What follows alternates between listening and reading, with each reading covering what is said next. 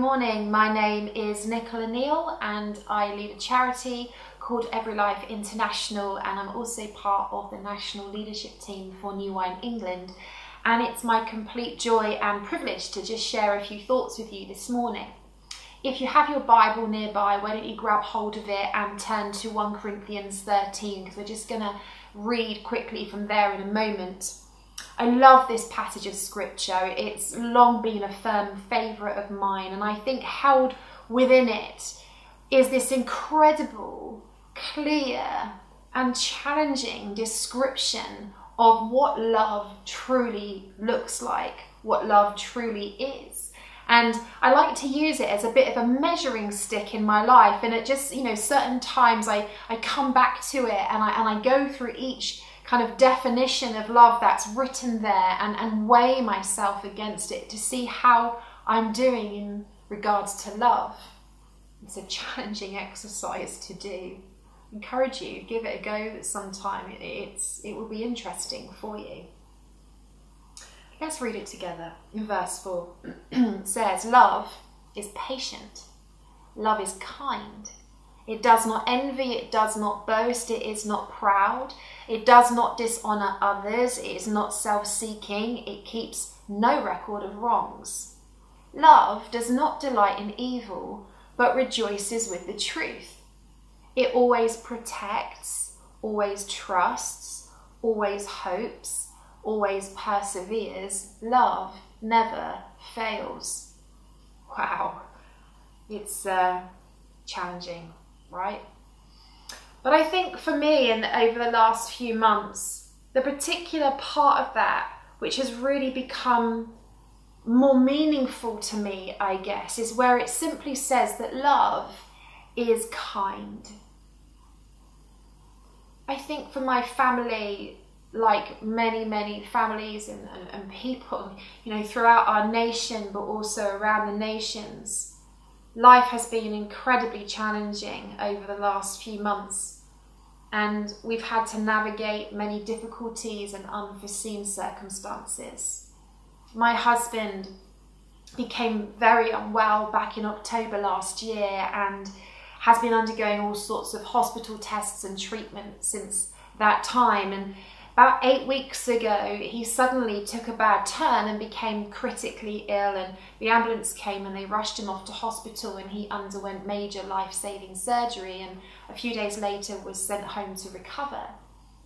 And things seemed to be going quite well until about 10 days post that surgery, when very suddenly and very dramatically, he became critical once again. And I found myself back on the phone dialing 999 and and the paramedics came once more. They were amazing, and they whisked him off, and and uh, he was back in hospital for a while, and he is now back home again. Uh, thankfully, slowly recovering, and as a family, we're just having to regroup a little bit, you know, and, and think through well, what does this mean for his long term health, and what does this mean for our family. I think it would be fair to say that the last eight weeks in particular, but really the last eight, nine months, have at times felt very overwhelming. And the challenges that we're navigating just very, very big. But what has also been incredibly overwhelming is the, the amount of kindness that has been shown to our family in the middle of it all from the meals that have been delivered to our house and the cards and the flowers through the post, the bottle of wine left on the doorstep, the text messages and phone calls that have come at just the right moment and the neighbour who you know stands outside your house at 5 a.m waiting for the ambulance to arrive once again. You know it's felt like we've experienced this tide of kindness and it's true, isn't it, that kindness in itself doesn't necessarily change our circumstance or our situation, but it can make it easier. Mother Teresa, who is a huge hero of the faith of mine, she used to say, Let no one come to you and leave without going away better and happier but be God's living expression of kindness to them. Kindness in your face, kindness in your smile, kindness in your eyes. And she would go on and express other ways that we could be that living expression of kindness to the world. And I found myself deeply challenged recently in my own life. How can I be kinder? How can I better be an expression, a living expression of God's kindness to the people all around me?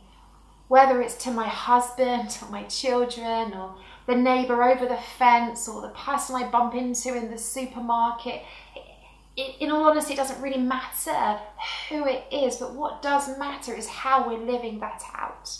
How we are living out an expression of kindness. I remember many years ago, we met a young guy, this is when we were still living in Africa, we met a young guy and his family had all died. Well, most of his family, his parents had both died, and also a nephew of his had died, and, it had been very traumatic and very difficult for him. And one day we were having a youth conference at our church. We were part of a church in our little African village where we lived, and and he was on the door and so as I walked into the building, because I was speaking that morning, he was there, but he had his head sort of led down on the table, you know, he didn't look well. I'm like, hey, how are you doing? And he explained to me that he was really sick with typhoid. And I've had typhoid. It's not nice. And I felt so much compassion for him. I also knew where he lived, and, and I thought, I just need to make sure that he has you know, healthy, clean water to drink. And so I ran across the road to the shop and I just bought three bottles of water.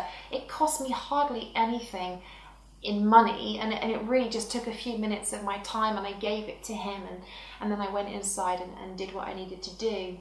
A few weeks later, he was out with us and we were running our mobile medical clinic where we take um, free medicine into the slum communities. And, and he was there and he was so compassionately caring and helping members of the community who were suffering from similar things to that which had killed the members of his family. And I was so impressed with him. I was so impressed about the strength that he had and the grace and the compassion with which he was caring for these people. And at the end of the clinic, I said to him, Hey, you know, you're amazing. I just find it incredible. How is it that you're able to walk alongside people in such a beautiful way who are going through exactly what you know you only went through a few weeks ago? You're still mourning, you know. And he looked me right in the eye and he said, Nicola, you don't know. And I said to him, No, tell me. He said, Do you remember that day you brought me water? I'm like, Yeah, I remember that day. And he went on to describe how he'd felt when he'd woken up that morning He's really sick with typhoid and you know both of his parents recently gone and and other situations just so challenging. And he said I woke up that morning and thought I don't know how to have the strength to carry on today. I'm not sure I want to keep on living. But then you brought me water. And I was a bit confused for a moment. I'm like mm, yeah that's right I did but I don't understand. He said well then you brought me water and I thought to myself, maybe, maybe people around me do see me. Maybe people do love me. Maybe I have a family after all. And it changed everything for me. Kindness changed everything for that young man. It was a tiny, simple act of kindness. But it was quite transformational for him in that moment. And, and actually, I just began to cry and I thought, wow, sometimes we just don't understand the power of a smile or the power of a bottle of water. So, my encouragement to you as we begin to move out of lockdown, as we begin to move out into this next new season that we're all stepping into together, is to ask yourself the question how can you be kinder? How can you be God's living expression of kindness to whoever you meet in your arena of life, in your day to day. And I bless you in that. I bless you to see God opportunities to sow kindness and to sow love and to reveal Jesus. And I also bless you to receive that kindness for yourself too. Thank you for listening. It's such a privilege to be with you. Bye.